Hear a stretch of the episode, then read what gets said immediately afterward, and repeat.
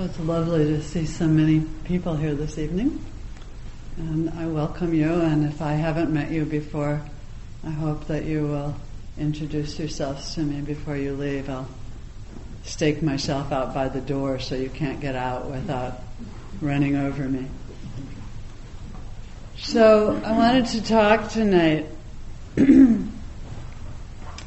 a bit about working with what are known as the four Brahma Viharas, or the four really great states of the mind and the heart. So, this is a practice, Vipassana is a practice of mindfulness, right? And so, mindfulness is a practice of being with things just as they are, being fully present with whatever is happening in your body, in your mind, in your heart, and noticing it without, as much as possible, without any story attached. Sometimes we talk about bare attention. So the breath is just the breath. It's not a good breath or a bad breath or a, you're not even really noticing um, anything particular about it. It's just the breath long, short, deep, shallow. A sound is just hearing. It's not when the attention is really bare. It's not even a car or a bird or a river. It's just hearing. And it's certainly not good or bad or I like it or I don't like it. All of those things are sort of add-ons. So mindfulness is is just noticing in the simplest way possible what is so. And in giving our attention to what is so, to noticing things just as they are, then that's the place where we begin to see into the nature of our experience. We begin to notice that it's impermanent. We begin to notice that there isn't any solid self that's there. We certainly begin to notice in many different ways the nature of the ways in which we suffer. And so we see things. And so mindfulness is really the wisdom component of our practice. And we do it in order to develop wisdom. The word vipassana actually means to see clearly, to see things just as they are, absolutely clearly. But the catch with wisdom is that it can be a little dry and it can not have so much heart to it. And so by itself, it's not always quite enough. And there's that place where we also need to develop the heart. And that's what these Brahma Viharas are about. They're sometimes called, the word Vihara is a place where you live, actually. And so it can be, the, Brahma Vihara can be a lofty, the Brahma part is the lofty part, a lofty place where you live. It can be a, a, a good state of the mind and the heart. I like to use the term the divine abodes of the heart. And I like the word divine because sometimes, you know, when you really like something, you say it's divine, right? So this is a really divine place to hang out when we're in the heart. So this is the, these four places are the place of loving kindness, the place of compassion, the place of gladness or sympathetic joy, and the place of equanimity, which interestingly enough also has a lot to do with wisdom. And so when we have, when we are mindful and have developed these places of the heart, we can be present in a very full and heartful way. So this is what one Buddhist scholar says about this. He says when you've, when you've really developed the Brahma Viharas, he said, they provide, in fact, the answer to all situations arising from social contact. Isn't that great? Here's the answer to all your social problems. They are great removers of tension, the great peacemakers in social conflict, and the great healers of wounds suffered in the struggle of existence. They level social barriers, build harmonious communities, awaken slumbering magnanimity, long forgotten, revive joy and hope long abandoned, and promote human brotherhood against the forces of egoism. So that sounds pretty cool, right? This is, this is the solution to everything. Maybe. Probably not, but it will help. It will help a lot. So when we do the practice of metta very often here, metta is loving kindness. And almost always at the end of any gathering here, there's at least a few moments where you extend goodwill and kindness towards yourself, and then you radiate it out towards other beings. And um, in all of these practices, as you develop the practice, they're always intended to be done from the easiest to the hardest. You kind of have to do you first because if you don't if you don't have loving kindness for yourself, even though that may not seem like it's the easiest, you can't really in the long haul do it for other people. So we start with ourselves and then we go to benefactors and then we go to people we love and then we go to neutral people and then we go to difficult people. And the notion as we develop a practice like this is that in the end you would be friendly to all beings. There would not be one being who came towards you that you could not meet with the same friendliness that you might meet your own child or your dog or your cat or your beloved teacher or yourself. And so that's actually, when you think of that, if you think of all the beings, you know, some of those people that we love to hate in the political news commentary world, and you think of them coming towards you along with your dog or your cat, it's pretty easy. Most of us, we know which one we choose, right? And so having equal friendliness is, is really a huge goal.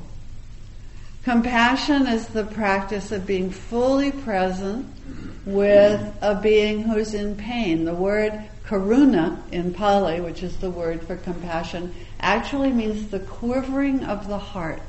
That place where when you're with your own pain, really with it or with another being's, your heart just quivers. We've probably, all of us, felt that in these last few 48 hours or so as you've watched those images coming out of Haiti you know, you watch the pictures and not only does your heart quiver, but you cry and you weep because because it's such such enormous pain and suffering. And so the the training in compassion is to be fully present with that without having to turn away from it and just be right there for whatever suffering has come. And again, as we develop the practice, you start with the people that it's easy to have compassion for, and then extend it to more and more difficult people. Sympathetic joy or gladness, this is kind of fun actually. This is the one where you get to enjoy your own happiness.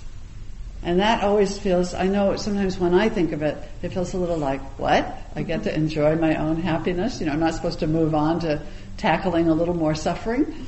And, but this is really enjoy your own happiness. Take it in and hope that it lasts a long time and really feel into it. And also then develop the ability to enjoy another person's happiness.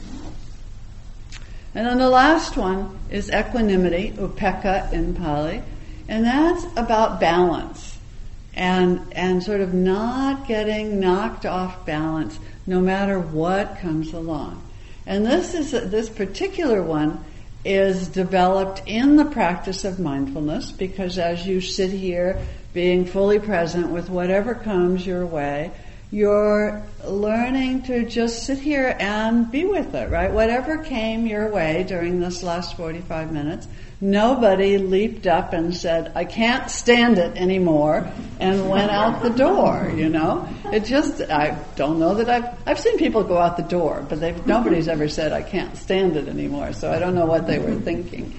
But, you know, so we, we kind of agree, okay, we're gonna sit here, we're gonna be fully present, and and sit. Most of us sit relatively still and be with it. And that develops. Not only does it take balance to do that, but it also trains you in balance. And then there are practices that are specifically about that, really learning to be with um, everything that has arisen, acknowledging that all beings are the inheritors of their own karma, that there's not anything that we can do to change things in this very moment.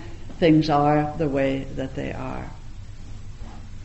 One of the reasons that these are called abodes is that we are encouraged in practicing them to be at home there. I really like this notion. Can you be at home in your kindness or in your compassion or in your happiness or in your equanimity? Can you, can you sort of develop it in a way that it becomes very familiar, just like when you open your front door and you walk in and there are all your things, you know, your tables and chairs and sofas and beds and your jammies and, and all of the things that, that are so yours that make your home yours and that you recognize them and you know how to be there. And so that's the idea is that you develop enough training in these and enough knowledge of these that you actually um, are comfortable in them. And in the Metta Sutta, at the very end, it says whether standing or walking, seated or lying down, one should sustain this recollection. And so the idea then is that, that also as we develop these practices, they just saturate our being, no matter what you're doing, standing, walking, sitting, lying down, there's some sense of the ability to um, extend friendliness, to be present with suffering, to enjoy your happiness and to do all of that with a kind of balance. And so, as I said, we do all of these. We train ourselves to do them for ourselves, to be, to meet our own experience with friendliness and kindness. That's a tall order. Because mostly, what do you do? We meet our experience with judgment and criticism, right? We don't, you know, so many people I've encountered over the years don't like themselves very much and have a lot of critical things to say. And, and the Buddha is inviting us to, to hold ourselves, the image in the sutta is as a mother would hold her beloved child. You know? Just that way oh, poor boo boo, and pat yourself on the back.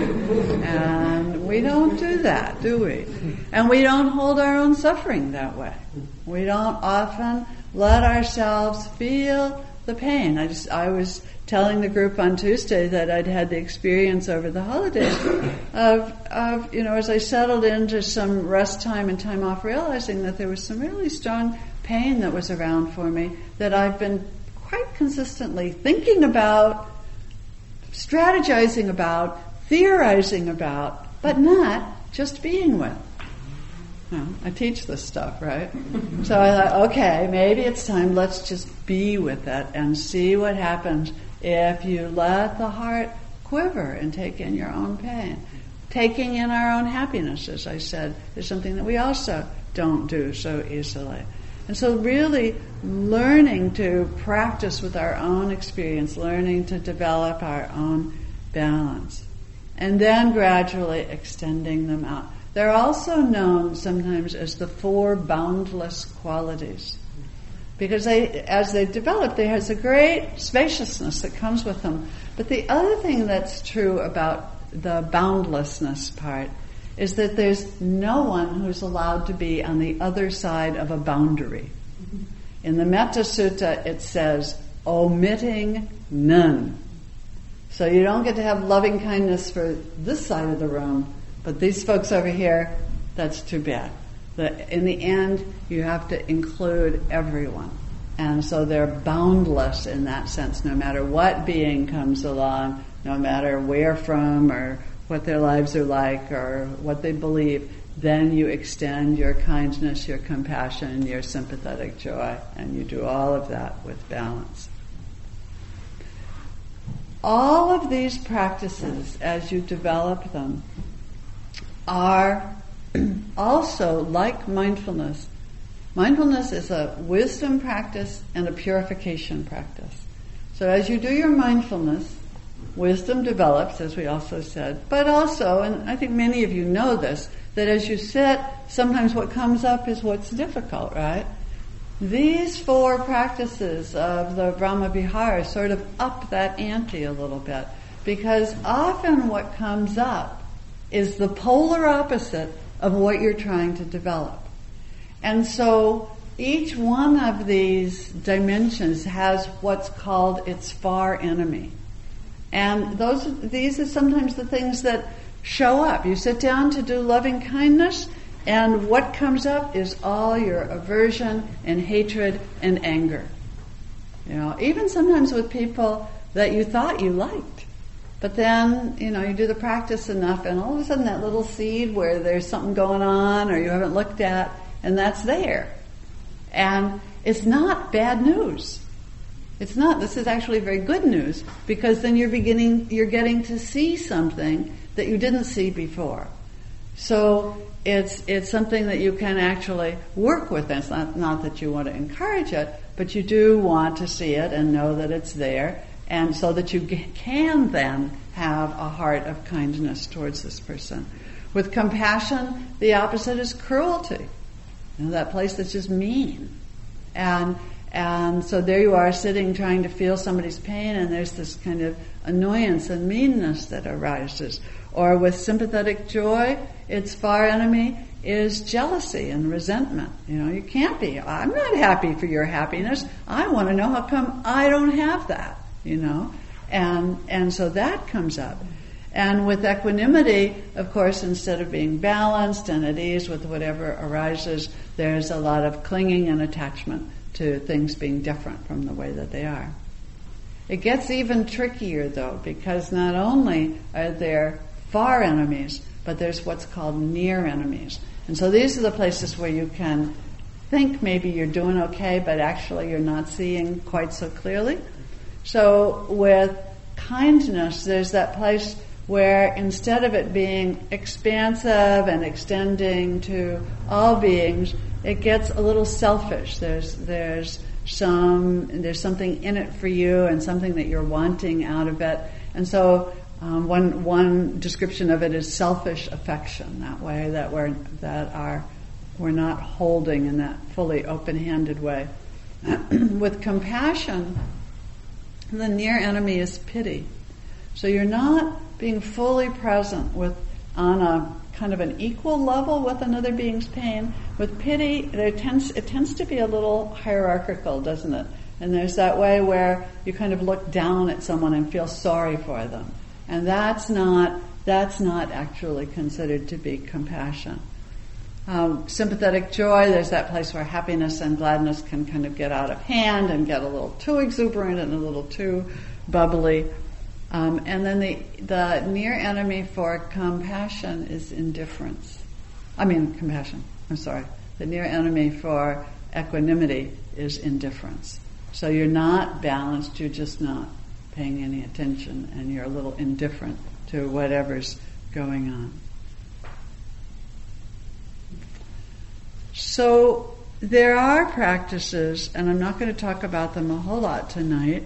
Um, for developing all of these, where you work with phrases or work with the energies and kind of explore where you are with each one of these dimensions. Most of you are familiar with the loving kindness practice, where, as I said, you start with yourself and then move out. Often we work, we do work with phrases, but phrases don't work for everyone. So if it doesn't work with for you, sometimes we do loving kindness with the breath, you know, breathing goodwill and friendliness, and then breathing it out, and kind of mentally working your way through a series of people. With compassion, there's the practice of bringing to mind suffering beings and just really holding that suffering and sitting with it and seeing, you know, can I breathe it in? There's a wonderful um, Tibetan practice where you actually breathe in the suffering into your heart and then breathe out the compassion. And um, with sympathetic joy, again, you can work with phrases about may you enjoy your happiness, may it last a long time, that kind of thing. And then there are phrases also for the equanimity practice. You can find those relatively easy. I'm happy to and do teach them at other times. I'm just not going to take the time tonight, but they're all intended to be practices that you take on, that you work with, and that they're trainings. So that's also something that's really important to remember to say, is that none of these assume that all you have to do is decide to be kind or compassionate or have sympathetic joy and then you're there. Because it's not so. You know, they're very, very difficult practices. They're sooner or later are the people and situations where it's very hard to have goodwill and friendliness. It's very hard to have compassion for pain, or the pain is just too big. It's very hard to have happiness for another's happiness, and it's very hard to be balanced. And so, again, as we see those places, sometimes it's the far enemies, as I mentioned a few moments ago, then that's also sort of letting you know this is the place where you have more training and more work to do, more, you know, you haven't made yourself quite so comfortable in that particular abode. The other thing that I found come across quite recently that I thought was really interesting is they also have a balancing effect on each other. That that you it's it's helpful to be to have some awareness of all four because each one by itself has some danger of getting a little lopsided. And um, so when you have, for example, when you develop this kind of unbounded kindness and friendliness, then um, when compassion comes along and you're really being present with one being's pain, it, it, it sort of counters any tendency to become partial for that particular one being. You really you're training yourself in the loving kindness practice to go out to all beings, and and so um, we don't exclude. We we don't we learn not to exclude other beings from our compassion or from our sympathetic joy. But sympathetic joy also with compassion. Um, when we develop that habit of enjoying another being's happiness, we don't get quite so mired down in the suffering that we're aware of sometimes when we're developing compassion. So you you have um, um, a little uplifted, and and in fact, um, one quote that I found said, "Sympathetic joy." Uh, also gives to equanimity the mild serenity that softens its stern appearance. It is the smile on the face of the enlightened one, a smile that persists in spite of the deep knowledge of the world's suffering a smile that gives solace and hope, fearlessness and confidence. And then equanimity. Equanimity is so needed for all of these. So here's my story about that. Some years ago, I decided I was walking regularly down at Seacliff Beach, and I decided that I would use my walk as a metta practice, and that I would extend loving kindness to whatever beings I encountered as I walked along. And you know, there's a campground down there, and there's families, and there's seagulls, and there's dogs, and there's kids and adults, and there's you know lots of different kinds of beings. So that was kind of fun. You know, may you be happy, may you be peaceful, sort of this walking secret pal as I went along, and and that seemed okay. But then, of course, partly I think because it's a campground, there's all kinds of things going on, right? It's families doing their family thing. So sometimes there was suffering. People were angry and yelling at each other, and children were not being treated very well. And, you know, somehow metta didn't seem quite right then. What really was called for was compassion. So I thought, oh, okay, I'll do metta and compassion. But of course, then sometimes people were being really happy and having a lot of fun. Not always in ways that I totally approved of, but they were having fun. And so then I thought, well, maybe I could learn to share their happiness, you know, instead of going around being judgmental and jealous and all of that. So then I brought in the um, sympathetic joy part. But then, of course, some of the situations were difficult. Sometimes I didn't like the people that I saw, so it was a little hard to extend loving kindness. Or sometimes the pain was really intense. or sometimes it was a little difficult to stay balanced with the happiness. And then I saw that what I really needed was equanimity. There was a point that I couldn't go past if I didn't have the equanimity. And it's, and that's true. It's really needed in order to go very, very deep with all of these practices.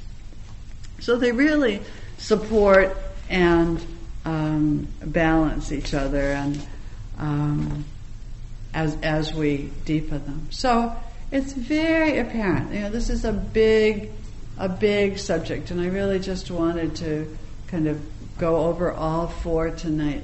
Um, they are a really important training of the mind and the heart. I would really invite every one of you to at least find one that you're working on for yourself that so that you're beginning to develop these these Brahma Viharas, these places for your heart and mind to live. And then as we open the heart and deepen our wisdom, that's actually what leads to the awakened mind. So I think I'll stop there and see if there's questions or comments. Um, we can take the talk a little further with your help, if you'd like. Please. Um, so on retreat for like multiple days in a row, it's really hard for me to do metta, uh-huh. but not as hard for me to do the compassion practice. Uh-huh. And I was wondering if that's like a common that like one of them's like easier, and like maybe does that mean that I should like work more on the metta or something, or like I don't know. Well. Mm, I would imagine it depends some on what's up for you. I don't know that it's particularly common, but, and it may be that it means that you need to pay attention to the one that you have more resistance to. Um, often that's true. So unfortunately, I'm sorry to tell you, but you may want to do that. And what's also true though in retreat is that there is a lot of suffering that becomes very apparent. And so sometimes that practice of compassion seems like the more appropriate practice.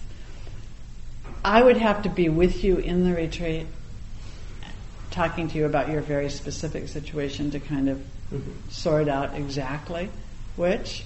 Um, so I would play it by ear and also talk to whatever teachers you've got at those retreats. Yeah. and you won't do any harm by doing compassion practice. None whatsoever. So, you know, that's also true. Anyone else? Please, Barbara. Um, I have something that comes up for me in these situations where, and I don't know if this is very the right place to ask this question. I'm going to ask it because it's coming up in my mind. Where, where at the end of a group or the end of a session, there there's prayer, mm-hmm. and um, the prayer is open for anybody to offer prayer. Mm-hmm. And the prayers inevitably are for my sick mother, mm-hmm. or my aunt's broken leg, or my dog's death, or, you know, and there's this kind of uh, kind of a litany of. It happens here sometimes too. Okay. Yeah. So I have, get so angry I don't know if I've ever told anybody this. Um, thinking, what, what comes up in my mind is, um, um, I, ju- I just, um, I get really angry and I'm, I'm thinking it's like, well, if that's how it is, is that not okay? Like, like why? It's a why? very good question. It's a very good question. Because that's always the question. You know, we do metta for, I mean, here we are tonight. We're extending compassion and loving kindness to all those people in Haiti. Right? It's huge suffering. It is the way it is. You know, the, the earth came to that particular point of unbalance. The earthquake happened. You have all of the karma of a country that is impoverished and doesn't have strong buildings and where people haven't taken care of people mm, you know, the government's a little iffy and all of that. And it all comes together in this huge, horrendous, awful thing. if you sit here and extend loving kindness and compassion to the people in Haiti, does it change their situation? I have no idea. I figured that's not my job, actually. My job is to open my heart as much as I can. So by remembering them and extending goodwill towards them, whether it's the people of Haiti or Fred's mother with her broken leg or the dead dog, it also helps to open my heart. And my own sense of the usefulness of loving kindness, compassion, sympathetic joy, and prayer is that it's opening my heart and it's a training for my heart to become wiser and bigger and more open. The other part is, as I say, it's not anything that I either can or can't do. If, if it works, if there's some way, absolutely. And there's, you know, there are people who understand that it does. I think that's great. I hope it does. And I'm contented to stay here with. Does that help? Yes. Yeah. And so you could hold the, I don't know how you're, you know, in some of these groups, here, when we list people, it's usually we're extending loving kindness and we're getting specific, you know, who, but in a, in a, when it's actually a formal practice of prayer, which is a little different from what we do here, but still there you are and you can use it as a training for your own opening. I suppose I could use it for training in patience well. uh, that too. yeah, yeah. Because I get very impatient. Yeah, yeah, yeah, and and it, yeah, yeah. Thank you. It's a great question because I think it's one that comes for a lot of people. What is this? You know, I thought we were being with the way things are, and now you're saying, "May you be happy and may you be peaceful." Huh? And both things are true. the, the way I see it, I mean, I definitely I'm not a person that prays or believes in prayer, or the efficacy of prayer. It's just not part of my belief system. But I feel that practicing metta does change the world because if I hmm. develop those yes. qualities in myself and more empathy and more compassion and more kindness, that changes the way I interact with the next mm-hmm. person that I interact with, which then changes the way they interact with the next person mm-hmm. they interact with. So it's like it's completely unstoppable in its ripple effect.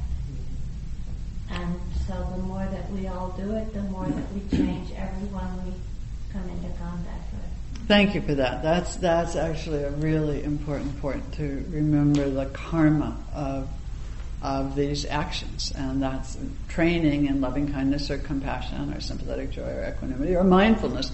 It all has a karma. It all ripples out. And that, you know, that's also the answer to what can I do? You know, and what you can do is exactly what Heidi's pointing toward that place where your your action, your and interactions are kinder, more compassionate, wiser, and then you know, it might be, and thank you for saying that, I didn't really connect loving kindness metta um, with the question that I asked. Like, mm-hmm. the question that I asked feels like, uh, like I don't have any problem with metta at all. And I love to do that sort of um, practice um, in secret, mm-hmm. just like you were talking mm-hmm. about. I really enjoy that there's something, uh, some other element that is coming to my mind, and it's some kind of judgment mm-hmm. that I that comes up when people are request. I feel like so embarrassing, but when people are sort of like, I don't know, it's just like you know, oh I. I got a bruise on my thigh today. Oh, I, you know, there's just something, but I think it really is about my difficulty in opening my heart. Mm-hmm. Um, to people, you know, sometimes. Mm-hmm. So appreciate the conversation. Great. Well, maybe that's a good place to stop. Um, there's just a couple of announcements.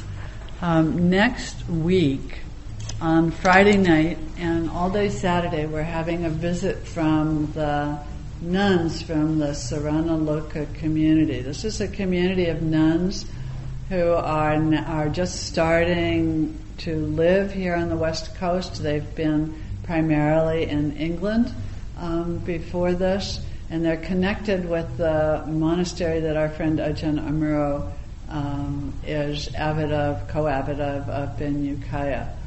So um, they are Westerners, and um, are quite an interesting crew of women. So they're going to be here for two events. One is Friday evening. Um, it's on the website, but I do want to say a couple of things because we've had some trouble sorting out exactly what's going to happen next Friday. So at 5:30 on Friday, we're going to be offering we're having a little tea. They don't eat an evening meal, but there are a few foods that they're allowed to have. And so we will have tea here. And so if you would like to come and hang out with these women in a kind of an informal way, we'll be offering some food, we'll have tea and probably something to munch on for us. And then at seven, there's going to be a more formal kind of conversation. They're not actually giving a talk, which I had thought they were going to do, but they will be willing to answer questions about their roles as nuns and women in the in the Buddhist world. And some of you are aware there's been quite a conversation in recent months about the ordination of women nuns.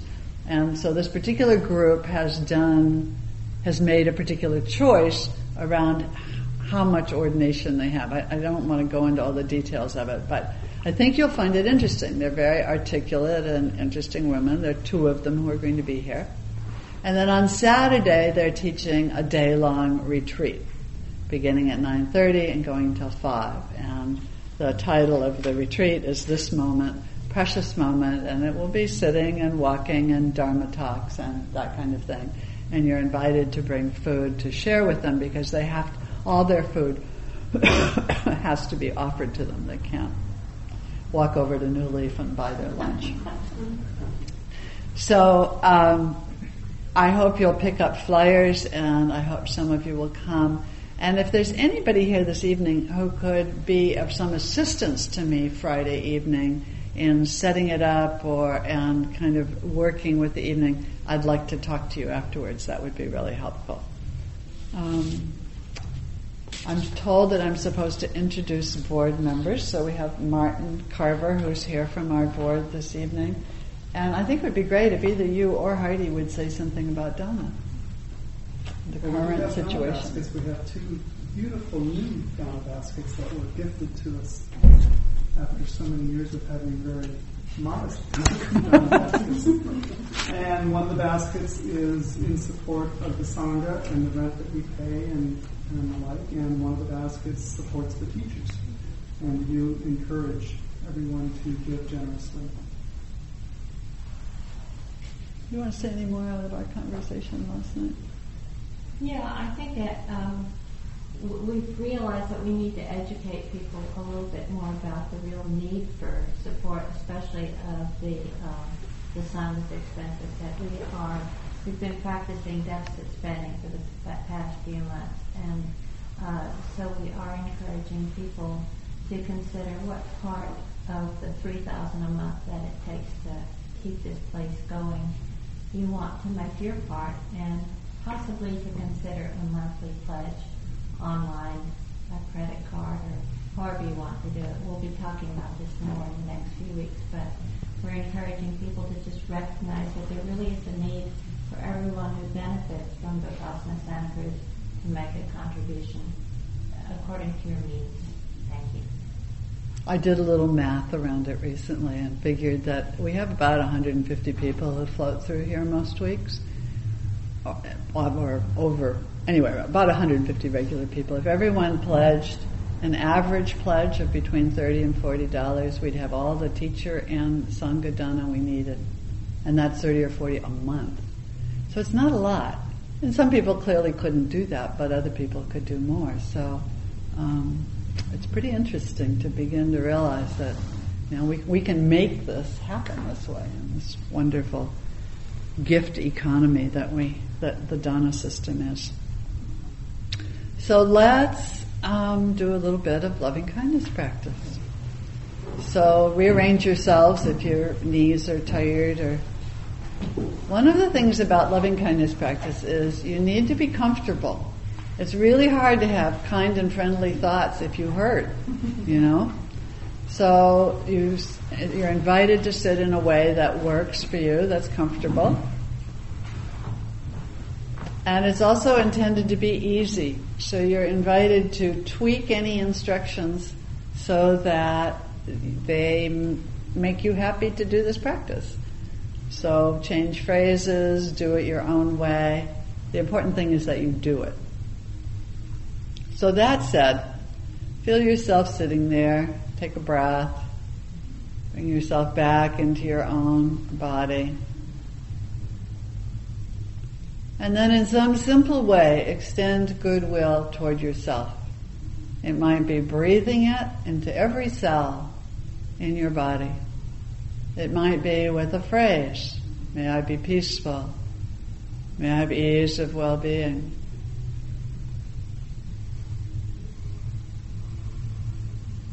It might be in some other way. Just extending friendliness and goodwill toward yourself.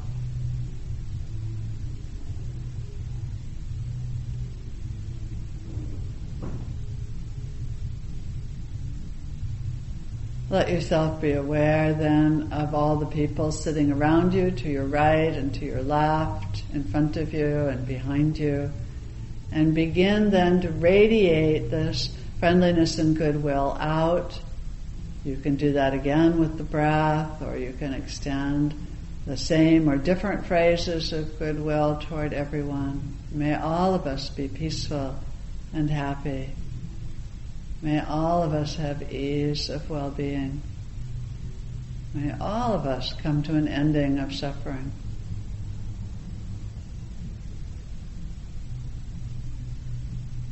Let your awareness move on out we can extend it to the people with the music next door.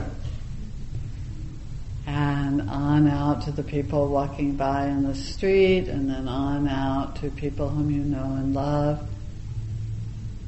Please include all of the people who are working so hard in Haiti to save people and to offer rescue and sustenance, and also to the people who are suffering so much and all of the beings who are suffering. And then let our goodness go, our goodwill go on out towards all beings, all people, all creatures, all beings in all directions and all realms, and to all beings everywhere. And last of all, we take all of the goodness of our practice together this evening, all of its merit, and we offer this merit for all of these beings, and perhaps tonight most particularly for those suffering in Haiti and those working there. That all beings may be happy, that all beings may be peaceful, and that all beings everywhere may be free.